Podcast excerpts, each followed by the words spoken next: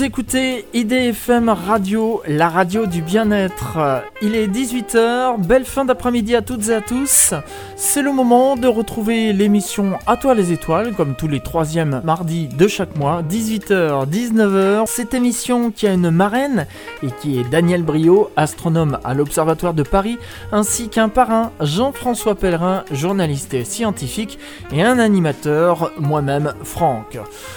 Tous les trois, on vous souhaite la bienvenue pour cette émission de ce mois de février 2023. Et pour des raisons indépendantes de ma volonté, je ne peux vous proposer d'émission en ce mois de février. Alors plutôt que de vous proposer une programmation musicale pendant une heure en remplacement, je vous propose plutôt une rediffusion. Et il y a de quoi choisir entre les 211 émissions qui ont été faites depuis décembre 2004. On va retourner 13 ans en arrière. Une émission qui a eu lieu le 17 février 2010. Le thème était la navette spatiale Buran et le lanceur Energia. Daniel Brio, Jean-François Pellerin et moi-même vous souhaitons de passer un bon moment à l'écoute de cette rediffusion et on se donne rendez-vous le 21 mars pour la prochaine émission d'Atoile les étoiles qui sera inédite. Très heureux de vous retrouver pour euh, cette émission À toi les étoiles, 63e du nom déjà. Euh, oui, euh, et le thème aujourd'hui de cette émission, c'est la navette spatiale Buran et le lanceur Energia, avec comme invité Thomas, Thomas Timbal, qui est webmaster du site euh, buran.fr. Bonjour. Oui, bonjour. Et qui est accompagné de Pierre-François Mouriot, qui vient en, touriste, on peut dire. Hein. Tourisme spatial. Voilà, qui est responsable de l'espace planète pilote au musée de l'air et de l'espace. Tout à fait, c'est un, espace qui va ouvrir dans quelques mois et je reviendrai vous en parler. Ah, volontiers.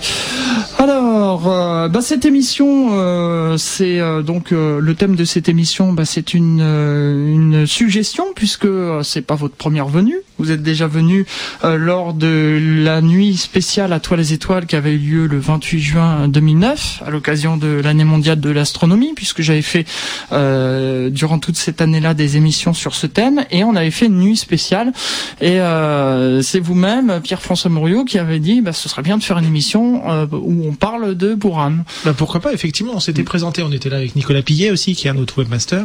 Oui. Euh, Thomas et moi, chacun parlait un peu de son, son, site web, et en développant, en expliquant un peu le contenu de chacun, et en particulier de celui de Buran, euh, bah, j'avais suggéré effectivement qu'une émission spéciale d'Atoile les étoiles puisse être consacrée à ce lanceur mythique, méconnu, mais euh, passionnant. Tout à fait. Alors justement, euh, je me tourne vers euh, Thomas Timbal et euh, je pose la première question. Qu'est-ce que la navette Buran au juste? Oui, c'est assez. c'est assez large comme question. Oui. eh bien, c'est une navette spatiale qui a pour but d'envoyer des hommes ou du fret dans l'espace pour faire des ravitaillements, par exemple de, de stations orbitales ou ou des satellisations de, de satellites scientifiques. Alors, si on, prend un peu la, chronologie, euh, qu'est-ce qui a euh, tout d'abord motivé les Russes à, construire cette euh, navette Buran, à faire cette navette? Alors il faut savoir que d'abord c'est pas leur premier coup d'essai, ils ont réfléchi à faire des navettes spatiales depuis les années 60, mhm. notamment avec le bureau d'études Lavochkin. Et en fait, à chaque fois, ils sont arrivés à la conclusion que les navettes spatiales, c'était pas forcément ce qu'il y avait de mieux pour aller dans l'espace. Euh, c'est un, système qui est très complexe. C'est un avion qui va dans l'espace euh, avec beaucoup de masse morte, c'est-à-dire beaucoup de masse satellisée qui ne sert pas grand-chose. Je pense notamment aux ailes, finalement, qui les ailes de la navette qui ne servent que pendant la dernière phase de la mission, c'est-à-dire au moment où euh, la navette vole dans l'atmosphère. C'est un système donc qui est très complexe et à chaque fois ils sont arrivés à la conclusion que ça ne servait à rien, que c'était moins performant par donc des capsules mais euh, il regardait d'un autre côté le programme de navette américaine qui avançait de plus en plus euh, à partir du début des années 70. Et ils sont arrivés à la conclusion, ils se sont dit que euh, leurs collègues de la NASA n'étaient pas forcément plus idiots qu'eux, et qu'ils étaient arrivés à la même conclusion que ça ne servait à rien non plus, et que s'ils se lançaient dans un projet d'une telle envergure, c'est qu'il y avait quelque chose derrière. Mais ils savaient pas quoi, ils n'ont pas réussi à trouver. Donc ils se sont dit, on va construire nous, nous aussi une navette qui ressemble géométriquement à la navette américaine parce que comme ça au moins ça permet de faire l'équilibre des forces et s'ils s'en servent contre nous, nous aussi on pourra s'en servir contre eux. Mhm. Donc donc c'est c'est principalement ça en fait qui a motivé la, la construction de cette navette, c'est euh, tout simplement euh, faire l'équilibre des forces entre le, le, côté ouest et le côté euh, et le bloc soviétique. Hmm. Alors, on a évoqué les navettes américaines, elles étaient identiques aux navettes américaines? Non, alors elles étaient identiques sur les dimensions géométriques, c'est-à-dire qu'elles ont à peu près la même taille, la même envergure, la même surface d'aile mais après l'intérieur est totalement différent. Euh, ils ont repensé le système depuis zéro, justement parce qu'ils ont pris le, ils ont commencé leur projet après le, début des navettes américaines, donc ils ont pu voir quels étaient les problèmes que leurs collègues avaient rencontrés. Et donc ils ont, ils ont par exemple fait un, système qui est totalement automatisé, totalement informatisé, qui permet à la navette de voler entièrement euh, automatiquement grâce à son ordinateur de bord, qui lui, lui permet de piloter la navette sans aucune euh, aide humaine, ce qui est une grande première et aussi euh, bon différentes modifications qui font que la navette en elle-même n'est pas le lanceur comme avec le, lanceur américain. La navette est juste une charge utile de, son lanceur Energia, c'est-à-dire que le lanceur, la fusée Energia qui est utilisée pour la, satelliser peut satelliser aussi d'autres charges utiles, pas seulement la navette. Alors Energia, d'accord, je le prononçais mal tout à l'heure, je disais Energia. Euh, donc c'est une, euh, euh, une navette qui est qui peut être pilotée automatiquement. alors il y a eu un seul modèle ou il y a eu plusieurs modèles? Il y, a, il y a, eu plusieurs modèles en fait. Alors il y a eu six, six, modèles de, de tests mmh. et puis ils étaient, ils avaient passé un, contrat pour en construire cinq, cinq, cinq navettes opérationnelles hein, qui devaient voler. Mmh. Et euh, alors les six modèles de test ont été construits euh, parce qu'ils justement ils avaient pour but de tester les différentes parties de, la navette, c'est-à-dire le, bouclier thermique, euh, les systèmes de bord, l'informatique justement, l'informatique de bord et, et justement aussi toute la procédure d'atterrissage automatique. C'est un peu en fait comme les missions Apollo. En fait, il y a eu plusieurs missions pour tester ceci, cela en quelque sorte. Oui, bah de toute manière, dans ces projets, il y a, y a, toujours des maquettes euh, qui sont construites pour tester les, les, systèmes internes, tandis que euh, là, les, les, les, navettes de test, elles sont jamais allées dans l'espace, elles sont restées au sol euh, mm. euh pour, pour les tests. Hein. Elles n'ont pas été satellisées, c'était pas des missions de répétition. Il y avait justement une, une, navette qui est assez assez euh, original, c'est-à-dire que cette navette, elle a été construite pour euh, valider le, le vol en, en, atmosphère, et donc elle décollait comme un avion. Elle avait les mêmes dimensions que la navette Buran, sauf qu'il lui avait rajouté deux réacteurs sur les côtés, deux réacteurs mhm. d'avion, et elle décollait comme un avion. Après, le pilote euh, ben, la, la pilotait, et, euh, et, ça a permis de, de valider les systèmes euh, d'atterrissage automatique. Elle a fait comme ça 25 vols en automatique pour s'assurer que tous les programmes et toutes les installations au sol étaient correctes. Mais ces, ces vols, c'était uniquement dans le, c'était uniquement dans le, dans l'atmosphère. Ils sont pas. Oui, oui, tout à fait. Ce, cette seule c'est la seule navette de test qui a volé. Les autres, elles restaient au sol sur des stands de test. Mm. Euh, par exemple dans des fours géants pour tester le bouclier thermique ou dans, ou dans, dans les hangars des, des instituts pour, euh, pour tester le, toute la partie euh, mécanique électronique de bord et celle-là elle faisait cette navette de test atmosphérique qui s'appelle OKGLI OK qui veut dire orbitalny corable ou vaisseau orbital en russe donc cette navette, elle n'a fait que des que des vols atmosphériques. Hein. Bien sûr, elle avait un faux bouclier thermique euh, avec des tuiles en bois en fait, mmh. mais qui représentait qui qui représentait la, la forme exacte de la navette. Pierre-François Morieux, vous vouliez intervenir? Oui, à, titre de comparaison, on peut juste évoquer aussi le programme spatial euh, navette américain, de, de, navette spatiale américain, qui lui, donc euh, Thomas le disait, a été développé, enfin voté euh, en 1972, donc développé entre les premières études au milieu des années 70 jusqu'au premier vol, donc en, 81. le 12 avril 81, c'est la première fois qu'une navette spatiale décolle. Elle est américaine, c'est Columbia.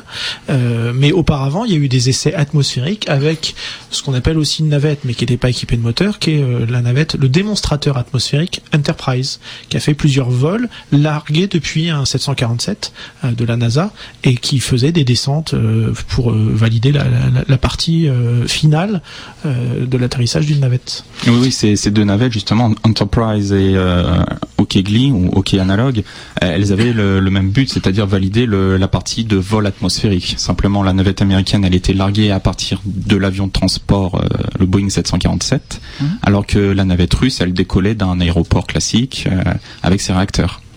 Alors je vais faire un petit aparté. On parle euh, de Enterprise. Euh, Est-ce que ça, c'est ça qui a inspiré la Non, je crois que la série existait avant. Ah oui, c'est le contraire. Ah, c'est le contraire. Oui, c'est le contraire. Euh, effectivement, il y a eu, pour la petite histoire, euh, donc le nom des vaisseaux euh, spatiaux, en tout cas aux, États-Unis, est toujours euh, le fruit d'une réflexion et, et, porteur de beaucoup de symboles.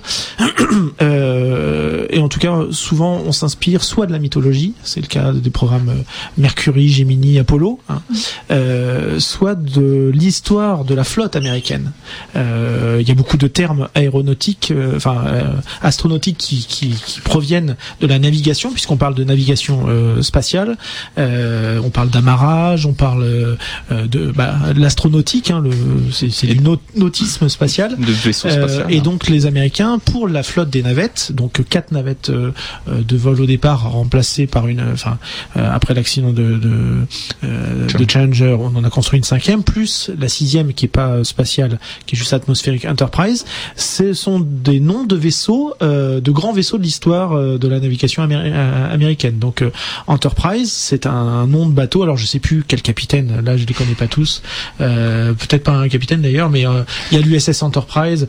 Et effectivement, le vaisseau du capitaine Kirk dans la série mhm. provient de l'histoire américaine et c'est le fan club de Star Wars, de pardon, de Star, Trek, euh, de Star Trek qui avait euh, qui, qui, avait euh, fait du lobbying pour que cette cette navette s'appelle comme ça et puis ensuite Columbia. oui, parce qu'au début elle devait s'appeler Constitution si je me trompe pas.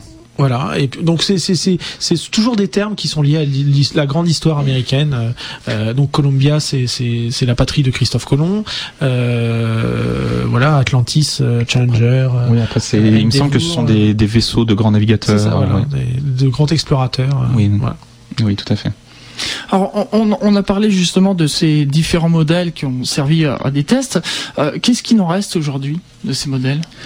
Alors euh, oui, c'est vrai que j'ai évoqué les modèles de test, mais je vais pas évoquer les, les vrais modèles qui, qui devaient aller dans l'espace. Mais euh, pour finir sur les modèles de test, euh, le ben donc cette navette justement analogue, un bourrin analogue qui volait dans l'atmosphère, elle a été, euh, elle a une histoire un peu mouvementée depuis la chute de l'URSS. Elle a été baladée à droite à gauche, à des, pendant pour des expositions, et puis il y a eu des problèmes de de droit de propriété. Mais finalement, elle a atterri dans un musée en Allemagne dans la ville de Speyer, euh, le musée de la technique et de, l'auto, euh, si je me trompe pas. Et donc ils l'ont totalement rénové, euh, réparé, parce qu'il avait été vandalisé notamment. Donc là, donc elle, elle a été sauvée dans un musée. Sinon, les autres navettes, celles qui étaient à Baïkonour sont restées à Baïkonour, plus ou moins en bon état. Et sinon, les autres restent dans leurs instituts respectifs un peu partout euh, autour de Moscou. Sauf une, il y a une exception qui est euh, celle du qui est exposée au parc Gorky. Euh, oui, voilà, oui, tout à fait, oui. OK TVA, qui est une navette de test du bouclier thermique notamment, qui elle a été rachetée par le, le parc d'attraction Gorky, enfin qui est dans le parc Gorky, et qui a été euh, remodifié en, en attraction, bon, plus ou moins bien réussi. Mais... Pour 10 roubles, on peut rentrer à l'intérieur. Euh, il y, a, y, a, il y avait une petite animation qui marche même plus aujourd'hui. Oui, l'animation est pas pas géniale avec des sièges qui bougent. en fait, ils projettent des, des films de, du programme Bourrin et il y a les sièges qui tremblent. Bon, c'est pas c'est pas génial, mais ça coûte pas cher aussi. Un peu un peu le genre de Star Tour en, moins bien euh, de Disneyland Paris quoi. En beaucoup moins bien. En beaucoup, moins, bien, malheureusement. Bon, c'était une vraie navette quand même, mais euh, à l'intérieur c'est beaucoup moins bien réussi. Alors, pour lancer ces, ces navettes, justement, euh, eh bien, il faut des, lanceurs. On a évoqué euh, il y a un instant le lanceur Energia. On va en parler plus en détail euh, dans un instant après une respiration musicale. Michael Jackson, Black or White.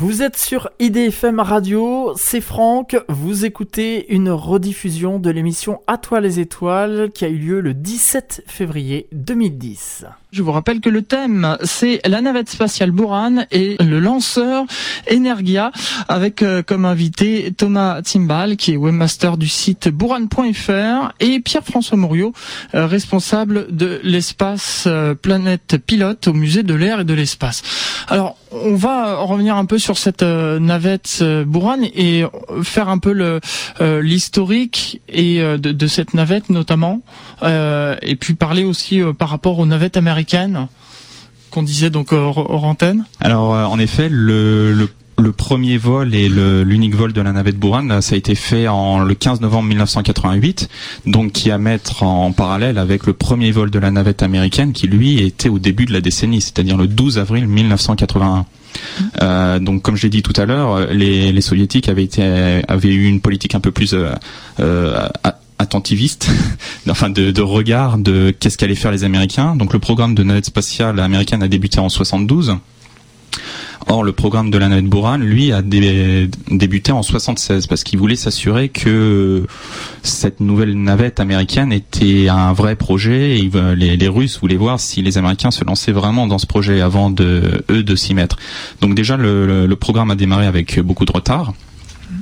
Et en plus, euh, en 81, quand, quand la navette américaine a, décollé, euh, les Russes étaient loin d'avoir fini euh, leur navette et leur lanceur. Hein. Donc, au, fur et à mesure, le, programme a, pris de plus en plus de retard et c'est une des raisons qui a fait qu'il y a eu qu'un seul vol, justement, parce que la deadline c'est 1991 avec la chute de l'URSS. Donc, 88, on, on, on, est, on est proche.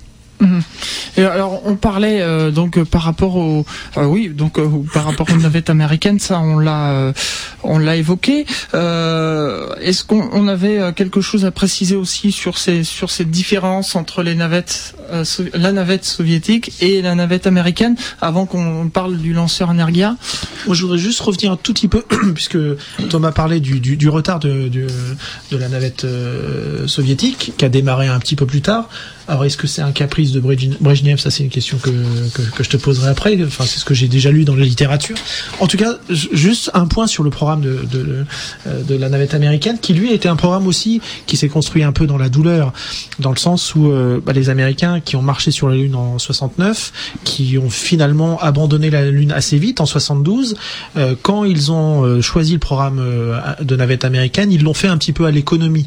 Nixon, il a coupé l'herbe sous les pieds à la NASA, qui euh, rêvait, euh, il faut juste savoir qu'en 69, quand l'homme a marché sur la Lune, la NASA rêvait de Mars, et le grand patron euh, de, de, de, la fusée lunaire, Werner von Braun, il avait un plan très très très précis avec un débarquement sur la Lune en 69 et un débarquement sur Mars en 84. Mm.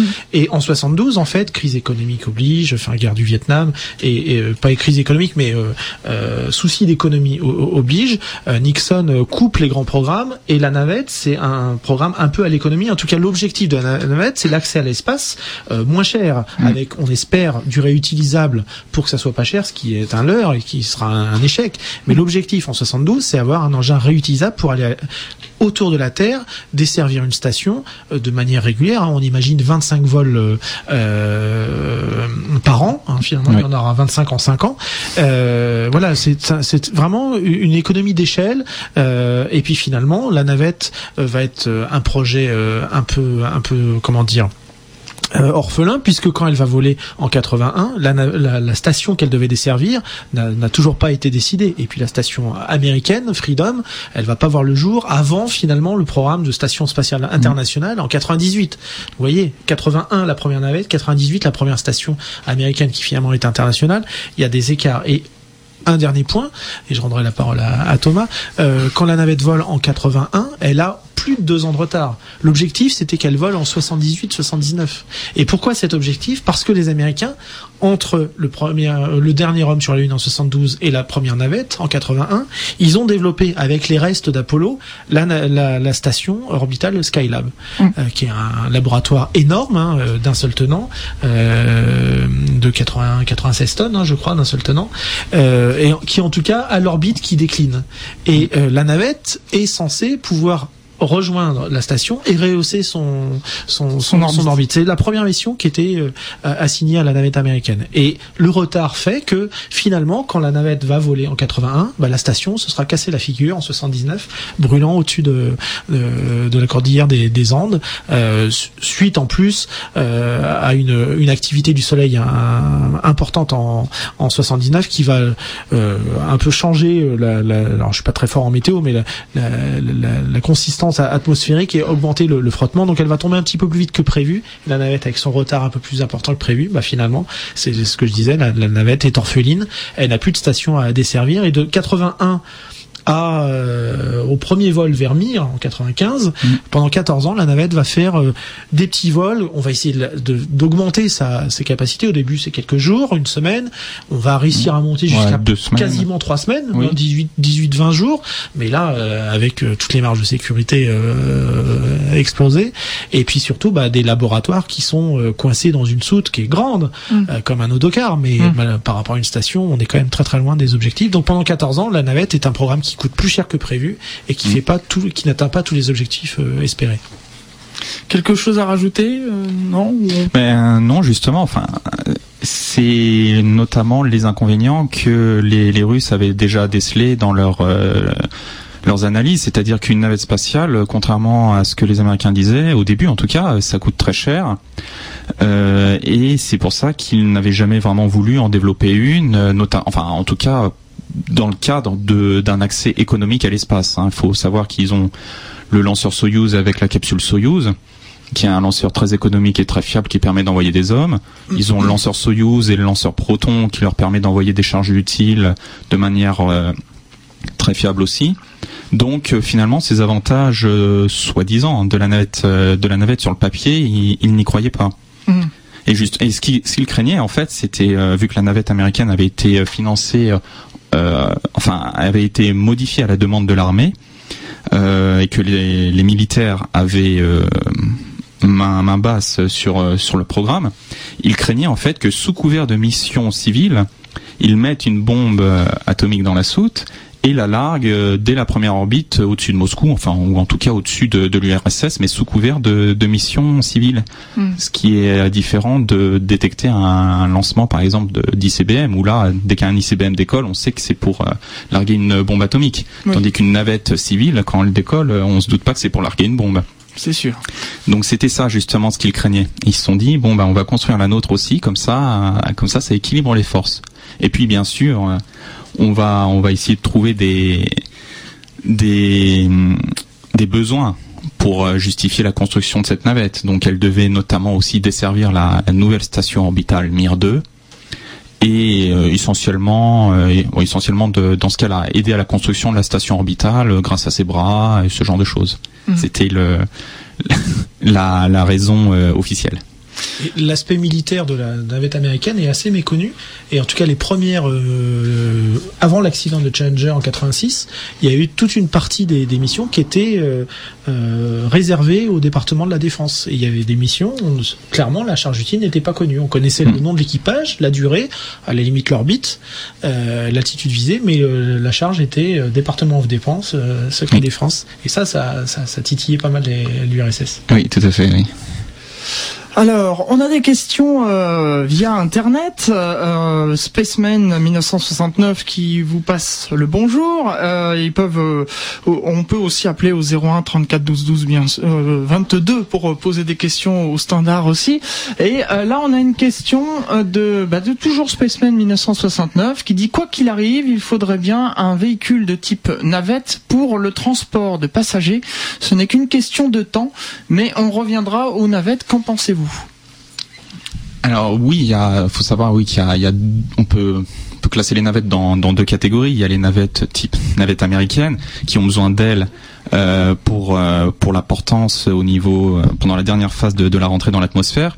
Et il y a les navettes de type corps porteur qui sont elles a priori l'avenir, c'est-à-dire que en fait toute la portance de la qui est utile à la navette pour voler n'est pas effectué par les ailes mais par le corps directement. C'est-à-dire que ça limite la masse morte, c'est-à-dire que les ailes sont le corps et donc qu'on peut mettre plus de charge utile dans la soute euh, et avoir une, bon, une, une navette euh, où le, volume et la masse est plus optimisé. Donc euh, oui, c'est ça l'avenir des navettes. Hmm. Euh, merci donc pour Spaceman 1969. Faites comme lui hein, par les messages live ou au standard 01 34 12 12 22. On parle du, du lanceur Energia maintenant, euh, qui, euh, qui a justement euh, servi euh, à, à, lancer Buran. Alors est-ce que c'était le premier lanceur conçu par les Russes ou il y a eu des prédécesseurs? Ah non, bien sûr, il y a eu des prédécesseurs, en tout cas un très connu, la R7, la Simurka. Ah oui qui a envoyé le Spoutnik et Gagarine quand même. Ah bah oui, bien sûr. Tout à fait. Et donc elle est encore utilisée actuellement justement pour lancer les vaisseaux Soyuz. Elle s'appelle euh, donc aussi euh, fusée Soyuz justement. Mais ce, ce lanceur Energia, c'était un lanceur de nouvelle génération, développé par euh, le nouveau bureau d'études Energia, NPO Energia, qui a été euh, créé euh, en fusionnant le bureau d'études de Korolyov, le l'OKB 1, et le bureau d'études d'un autre grand constructeur russe, euh, Glushko, constructeur de moteurs. Et donc Glushko est, allé, est arrivé à la tête de ce nouveau bureau d'études Energia et ils ont décidé de développer un nouveau lanceur lourd et super lourd euh, pour le RSS qui n'en avait pas, qui parce que justement euh, Korolyov, le, collègue de, de Glushko, était en train de développer un lanceur lunaire qui s'appelait la N1, mais qui finalement euh, n'a pas réussi, n'a pas fonctionné, et donc euh, ils avaient besoin d'un lanceur lourd. Ils ils ont fait table rase du passé, ils sont repartis à zéro. Ils ont décidé de développer, alors dans un premier temps, le lanceur Vulcain, qui a été euh, démarré. Le projet a été démarré en 74, justement après, juste après l'arrêt du lanceur lunaire N1 russe. Donc ce lanceur Vulcain était très euh, très optimiste. Euh, il, il, voulait satelliser en fait 200 tonnes de charge utile avec ce, cette fusée. 200 tonnes de charge utile, c'est énorme. Oui. Ariane 5, euh, qui est une des plus puissantes fusées au monde actuellement, euh, satellise 20 tonnes hein, avec les réservoirs euh, ras la gueule, hein, si vous me permettez l'expression. Donc 200 tonnes, c'est énorme en orbite basse, hein, bien sûr. Et donc ils ont commencé à faire, euh, à développer ce lanceur, en tout cas à réfléchir hein, sur la planche à dessin. Ils n'ont pas fait de maquette, mais ils ont réfléchi très sérieusement. Ils ont dépensé 2 milliards de roubles de l'époque, donc c'est pas rien. Et en 76 est arrivé le projet de navette Buran. Ils se sont dit, voilà, il faut qu'on fasse une navette. Et donc, ils pouvaient, comme ils pouvaient pas placer la navette euh, dans la coiffe au-dessus du lanceur, qu'il fallait la placer sur le côté pour des raisons de, de résistance, euh, pour des raisons mécaniques hein, et de, de, résistance des matériaux. Euh, en, la plaçant sur le côté, ça, ça a déplacé les boosters latéraux de ce lanceur Vulcain monstrueux qui était un corps central avec huit boosters sur sur le euh, autour. Autour, ouais. Donc, en mettant la navette sur le côté, ça en enlevait deux pour mettre la navette, et donc deux diamétralement opposés, donc il en restait plus que quatre en tout. Et ça a fait le lanceur Energia, avec bien sûr une coiffe euh, plus petite, inexistante, vu qu'il n'y avait plus besoin de mettre de, de, charge utile dans la coiffe. Et voilà comment est né le, le lanceur Energia. Qui, qui, a une, une, lui une capacité de charge utile de Alors qui lui justement a une capacité de charge utile en orbite basse de 100 tonnes. Bon, plus ou moins 100, 110, ça dépend de ce qu'on trouve dans, dans la littérature euh, et qui était fait pour euh, notamment pour Buran, comme je l'ai dit, mais aussi pour pouvoir satelliser d'autres charges, euh, notamment vers la Lune ou vers des orbites martiennes, vers des trajectoires martiennes. Mmh. On va s'interrompre une nouvelle fois avec Europe et on revient dans un instant pour la suite de cette émission À toi les étoiles.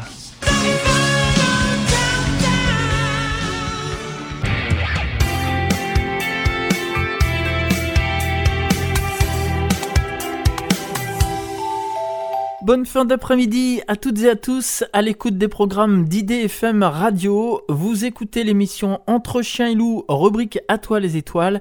Et c'est la rediffusion d'une émission À toi les étoiles qui a été diffusée le 17 février 2010. Le thème, c'est la navette spatiale Buran et le lanceur Energia avec Thomas Tsimbal, webmaster du site Buran et Pierre-François Morio, responsable de l'espace planète pilote au musée de l'air et de l'espace.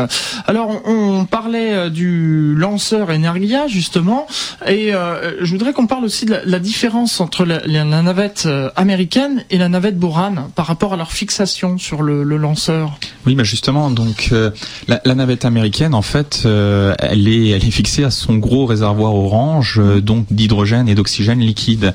C'est-à-dire que les moteurs qui sont utilisés pour euh, la satelliser sont dans la navette elle-même et le gros bloc orange qu'on voit, ce n'est juste qu'un réservoir extérieur. Alors que pour la navette euh, russe Buran, euh, la navette est en fait fixée sur une fusée à part entière, au même titre qu'on met un satellite dans une coiffe. Bon, bah elle est fixée sur le côté. Et les réacteurs qui sont sur la navette sont utilisés juste dans l'espace pour pour pouvoir changer d'orbite mais le, le gros de la poussée euh, pendant le lancement, enfin le gros, la majorité de la poussée est exercée par le lanceur Energia. Mm. Ce qui en fait un, un, lanceur modulaire, justement, comme je disais tout à l'heure, où à ce moment-là, on peut mettre une charge utile dans la coiffe ou encore une autre charge utile sur le côté. Et c'est ce qui s'est passé euh, en 1987 pour le premier vol en fait de ce lanceur Energia, le 15 mai 87. Ils ont lancé alors au début, ils voulaient, lancer une, charge utile fictive de 100 tonnes pour pouvoir euh, tester le, système, c'est-à-dire un, bloc rempli, un, conteneur rempli de sable, tout bêtement. Et puis finalement, ils se sont dit que bon, ils pouvaient essayer de lancer un, appareil expérimental qui comme ça au cas où si ça marchait pas tant mieux puis si ça marchait pas tant pis c'est pas grave c'était mmh. expérimental et ils ont lancé euh, le euh, l'appareil Polius, qui est en fait, euh, alors qui normalement a été un, satellite de d'étude de l'atmosphère, euh, de la haute atmosphère, mais qui en fait était une station de combat orbitale développée dans le cadre de la réponse au programme Star Wars américain, l'IDS. Et donc c'était en fait une station laser,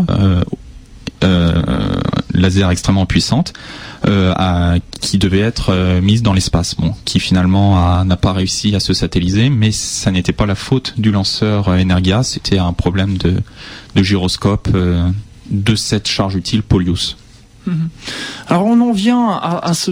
Oui oui, pardon. non, simplement pour dire qu'effectivement, donc techniquement, les, les, les, deux navettes, les deux technologies sont, sont, sont diamétralement opposées. Hein. Vous avez d'un côté un lanceur sur son réservoir et de l'autre côté une sorte de planeur sur une fusée. Hein, c'est quand même mmh. deux choses différentes. Mmh. Euh, après, on peut s'amuser à regarder euh, les formes et voir que là, pour le coup, il y a, y, a, y a, des vraies similitudes.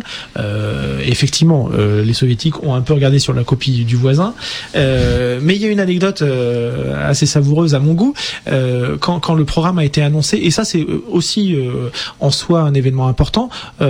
autant les soviétiques pendant des années ont cultivé le culte du secret et les grandes premières dans l'espace étaient toujours annoncées une fois que le, le, euh, le, le, lancement avait eu lieu, à Gagarin on l'a su euh, alors qu'il était en, vol, euh, Sputnik on l'a su alors que le, satellite était lancé, euh, Buran son lancement le 15 novembre 88 a été annoncé quasiment 15 jours avant dans la presse, il y a eu des conférences de presse et il y a eu des photos et la possibilité de voir le, lanceur sur son pas de tir avant le lancement. Et ça c'est une grande première, autre temps autre meurt, on est dans la dans, la glasnost de, de la perestroïka.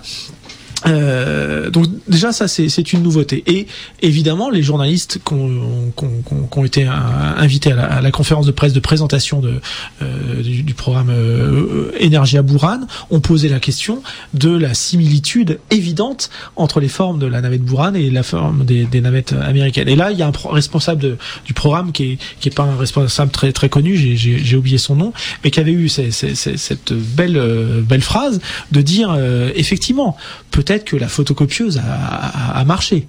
Mais peut-être aussi que les règles de l'aérodynamisme sont les mêmes pour tout le monde.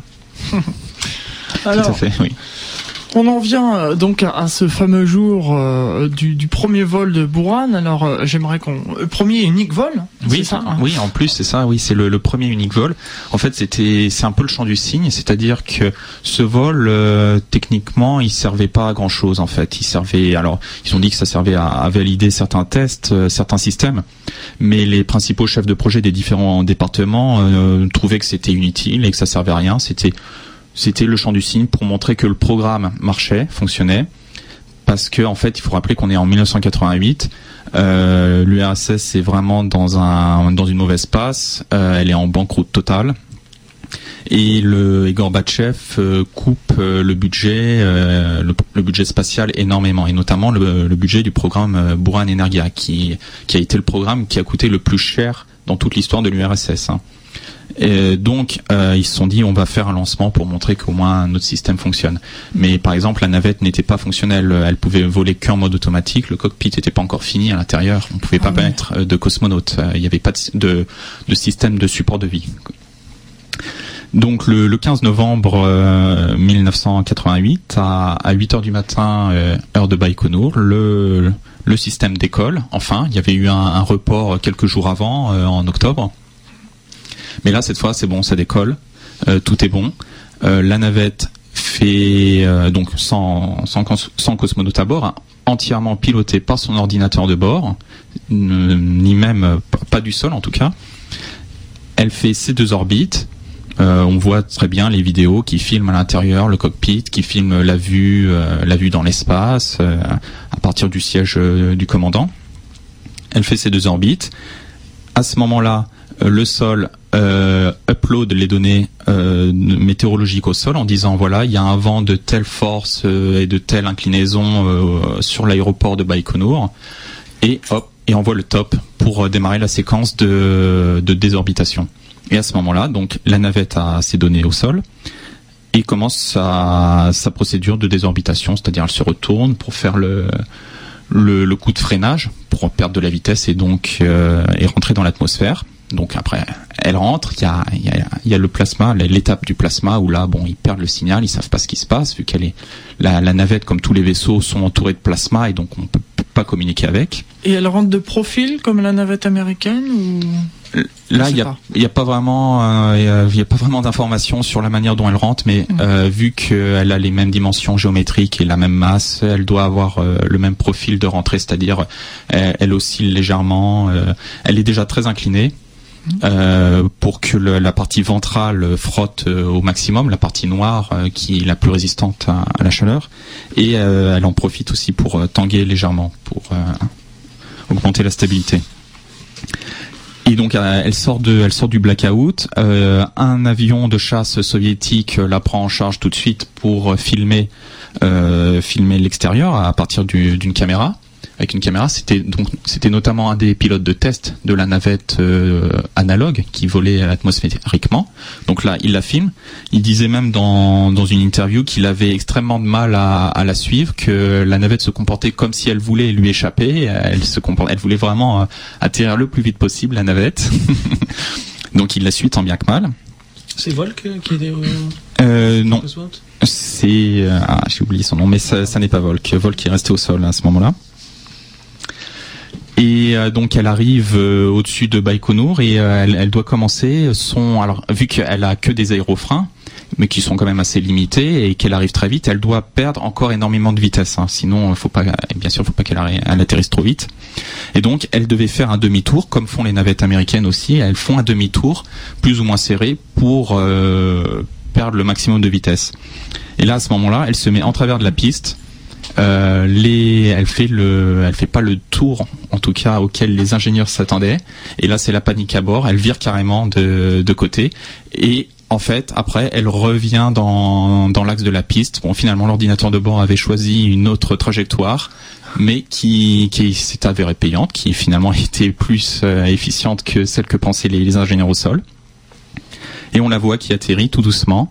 Elle arrive à donc euh, un peu plus de 300 km heure donc la vitesse euh, normale euh, pour euh, pour ces navettes. Mhm. Et elle atterrit, donc elle touche le centre de la de la piste d'atterrissage et elle finit sa course à 3-4 mètres de, de la ligne médiane de, de la piste d'atterrissage. Donc un atterrissage parfait dans tout dans tout dans les règles, tout comme c'était prévu. Et un ouf de soulagement, je pense. Et exactement un ouf de soulagement parce que encore une fois, il faut rappeler qu'il y avait personne aux commandes sauf un ordinateur. Alors j'ai cru comprendre que la température à l'intérieur du cockpit avait été euh, oui alors aurait pas été supportable pour un, un passager. Alors pour, le cockpit, euh, oui sûrement parce que justement le, système de support de vie n'était pas était pas fonctionnel, donc il n'y avait pas la clim et et tous ces systèmes. Et ils avaient mis des, des combinaisons spatiales pour voir avec des, des mannequins pour voir comment euh, ça allait évoluer, mais bon euh, la température n'était pas faite pour être régulée. Par contre, il y a eu une fuite dans dans le bouclier thermique et il y a eu un retour de plasma dans une des ailes, dans une des structures des ailes. Bon, c'était encore dans, dans les normes, donc euh, la navette n'a pas été détruite, mais, mais c'était quand même limite. Euh, ils, ils, ont fait par la suite après des modifications pour pallier à ce problème-là. Donc on, peut le voir justement sur les photos après l'atterrissage que le, bouclier thermique a souffert énormément mhm. de cette rentrée dans l'atmosphère. Ouais, parce que c'est d'ailleurs ce qui a provoqué la perte de la navette américaine. C'était du, du plasma qui était rentré dans, oui. dans une fissure. Voilà. Ouais, dans une fissure du bord d'attaque de l'aile, oui, en effet. Donc le vol, le vol de, de Bourad, c'est deux petits tours et puis ça en va. Exactement, oui, deux petits tours et puis ça en va. Alors soi-disant parce que la mémoire de bord de l'ordinateur était limitée, il pouvait pas, pouvait pas gérer plus. Bon, ça, ça je ne sais pas, mais en tout cas deux petits tours, oui, et puis c'est tout. Et puis terminé, fin du programme. Et puis voilà, et puis terminé malheureusement. Donc elle a réussi quand même un tour de force magnifique, technique. Et puis finalement, il y avait d'autres vols qui étaient prévus, bien sûr. Euh, notamment en fait avec une, autre navette. Celle-là ne devait plus voler finalement parce qu'ils se sont rendus compte qu'il y avait un peu trop de problèmes. Donc euh, ils, ils, voulaient continuer les, vols avec euh, d'autres navettes. Mais finalement, ben, comme je l'ai dit tout à l'heure, l'URSS est en banqueroute. Les soviétiques se rendent compte que ben, la navette américaine finalement c'est pas c'est pas un danger parce que ouais, ils peuvent pas la lancer aussi régulièrement que ce qu'ils disaient. Et que comme ce programme coûte très très cher, euh, Gorbatchev euh, coupe euh, les robinets au maximum et il les coupe tellement fort qu'il n'y a même plus assez d'argent pour pour finaliser le projet, c'est-à-dire pour pour clôturer le projet, pour finir les documentations, pour s'assurer que toute la, la connaissance emmagasiné sur ce projet par les différents instituts, les, différents corps, euh, corps d'études, pour s'assurer que ce projet va être pérenne, enfin que ce savoir en tout cas va être pérenne et ne va pas mourir avec le projet. C'est quand même très important ça. Mm. Et, ça s'est malheureusement pas passé. Oui. L'histoire va s'accélérer après, puisque c'est un peu la fin de la, la, course systématique entre les Américains et les Soviétiques. Hein. On l'a raconté tout à l'heure, euh, la course à la Lune, la course à la navette. Et puis finalement, quand en 88-90, Buran est abandonné, qu'est-ce qui se passe? 88, c'est juste un an après euh, l'arrivée euh, autour de la Terre de la première station Mir. Et le 86, pardon, deux ans, voilà. Enfin, c'est en tout cas la nouvelle station, la nouvelle génération, nouvelle génération de stations soviétiques et l'ouverture au monde euh, à la collaboration aux Français, euh, à tous les pays euh, du bloc communiste, mais aussi aux Américains à partir de 95 finalement. Et ça va aller très très vite. Et puis finalement, qu'est-ce qui se passe? C'est à peine dix ans après Buran, bah, les Américains et les Soviétiques travaillent ensemble dans l'espace et mm. commencent à imaginer la station spatiale internationale qui voit le jour en 98, dix ans après. Donc finalement, Buran, c'est vraiment un tournant dans l'histoire, dans la géopolitique spatiale. Et, Très important. Et comble de l'ironie, finalement, euh, la navette, la première navette qui va s'arrimer à la station spatiale euh, orbitale soviétique Mir, c'est finalement une navette américaine avec le bloc d'arrimage euh, de Buran. et, pensez-vous qu'il serait possible que ce programme puisse être relancé un jour? À mon avis, euh, qui n'engage que moi, je pense que non, parce que, comme je l'ai dit tout à l'heure, euh, les navettes, en tout cas de ce gabarit-là, coûtent euh, trop cher pour pour ce qu'on leur demande de faire, c'est-à-dire envoyer du fret ou des hommes. On le sait faire de manière beaucoup plus fiable et beaucoup moins chère. ce qui peut, en, tout cas, le, programme Buran non ne peut, ne peut pas renaître de ses cendres d'une part grâce à cause de ça et d'autre part parce que euh, toute la connaissance euh, a été perdue finalement sur ce projet. Euh, il a été développé au début des années 80, ça fait 30 ans. Les personnes qui ont travaillé à cette époque maintenant soit sont parties à l'étranger, soit sont à la retraite et en tout cas ont oublié une bonne partie des choses. Et donc finalement, il reste plus rien de ce projet. Et donc, euh, contrairement à ce qu'on peut voir euh, ici et là, justement sur Internet, euh, avec à cause de la fin du programme américain, beaucoup disent ah oui, bah, les Russes vont, vont relancer Buran, mais non, c'est faux. Mhm. Alors, une question de euh, Spaceman 1969 euh, qui demande pourquoi si peu de pilotes sélectionnés pour le programme Buran ont rejoint le corps des cosmonautes euh, et ont volé dans l'espace, contrairement aux Américains qui ont transféré une grande partie des pilotes du programme MOL, MOL à la NASA. Mhm. Les pilotes Buran n'avaient que la même formation, n'avaient pas la même formation que les cosmonautes traditionnels? Ah, très très bonne question de Monsieur Spaceman. Euh, il faut savoir justement que le, principe de la navette Buran, c'était de pouvoir voler en, vol automatique, hein, c'est-à-dire euh, de mettre des, cosmonautes à l'intérieur qui n'avaient pas forcément de capacité de, pilotage. Mm. C'était ça vraiment l'argument principal de, cette navette. Donc ça peut être une des raisons pour lesquelles euh, ils n'ont pas décidé de mettre énormément de, pilotes dans le programme dans le programme de vol. D'autant plus que c'est les pilotes qui ont travaillé à l'élaboration de, de, la navette la voyaient d'un mauvais œil parce que justement elle allait leur piquer leur boulot puisque ça allait être l'ordinateur à la base euh, enfin après ça allait être l'ordinateur qui allait tout le temps piloter le retour hein. normalement euh, les pilotes ne devaient ne devaient rien faire donc euh, c'est une approche qui est différente par rapport à la navette américaine où les, les pilotes ont l'astronaute pilote qui part avec la navette a vraiment euh, une tâche bien précise, c'est quand même de faire atterrir la navette. Bien sûr, bien sûr. Alors, euh, Pierre-François Murieux, vous vouliez rajouter quelque chose Non, non, il y a aussi après des, philosophies de, de sélection un petit peu différentes euh, euh, chez l'un et chez l'autre. Euh, le programme Soyuz avec Mir avait aussi besoin beaucoup d'ingénieurs civils, alors des pilotes militaires pour le, pilotage du Soyuz, et le programme Soyuz avait ses propres pilotes militaires, donc ils n'ont pas besoin forcément de récupérer les pilotes Buran. Et ensuite, après, bah, l'ingénieur de vol, alors très souvent aussi, c'est des gens qui arrivaient directement de, du bureau d'études euh, NPO, Energia. Donc il euh, n'y a pas eu forcément ce besoin de transfert, alors qu'effectivement le programme américain était intimement lié au programme euh, militaire et puis les, gens du MOL ou, ou, du DOD étaient très contents de passer du programme navette, enfin étaient censés travailler sur les deux dès le départ. Donc mhm. Alors on invite les auditeurs, s'ils veulent en savoir plus, à, aller voir justement votre site internet, bourran.fr. Alors pour nous en parler succinctement, qu'est-ce qu'on y retrouve? On y retrouve toute l'histoire de Buran, je pense? Oui, euh, on y retrouve euh, bien sûr euh, l'histoire de Buran, mais j'ai aussi voulu faire quelque chose d'un tout petit peu plus technique, c'est-à-dire que j'apporte des, des, thèmes plus euh, plus technique, c'est-à-dire comment euh, comment elle est construite, euh, quel type de matériaux est utilisé, bon tout en restant dans des dans de la vulgarisation. Mais j'ai j'ai comme ça fait un peu fait un peu tous les thèmes historiques, techniques, avec des, des vidéos, des schémas explicatifs ce genre de choses. C'est le seul, le seul site aussi documenté en langue française consacré à, à Buran. Il faut le dire. Un, mot sur le musée?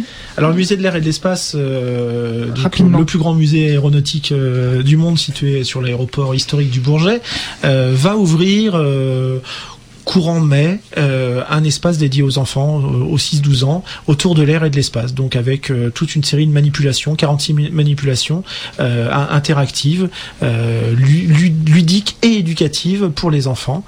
Donc bah, s'il y a possibilité de venir vous en parler plus en détail je, je suis votre homme. Sans problème. Le mot de la fin rapidement pour vous deux on commence, euh, oui. Oh, le mot de la fin, c'est euh, pour conclure ce, ce programme. Euh, je dirais que malgré les, les, avancées technologiques majeures pour son époque dont, dont le programme Buran a bénéficié, Buran Energia, il n'a pas eu le soutien politique et financier escompté, en tout cas à la hauteur qu'il aurait dû avoir. Et au final, le travail des, des, milliers de personnes qui ont participé à ce programme n'a finalement servi à rien et c'est malheureusement, c'est malheureusement dommage. Pierre-François Muriot, rapidement comme je disais tout à l'heure, c'est vraiment un tournant dans, dans, les relations américano-soviétiques dans l'espace. Et puis je rajouterais que euh, paradoxalement, euh, Thomas l'a dit, l'un des programmes spatiaux, sinon le plus cher euh, mhm. du, de, l'histoire de la conquête spatiale soviétique, et aujourd'hui reste le, plus méconnu probablement. Merci à vous deux, merci, aux, aux, internautes qui ont réagi, Spaceman qui remercie tout le monde aussi d'ailleurs.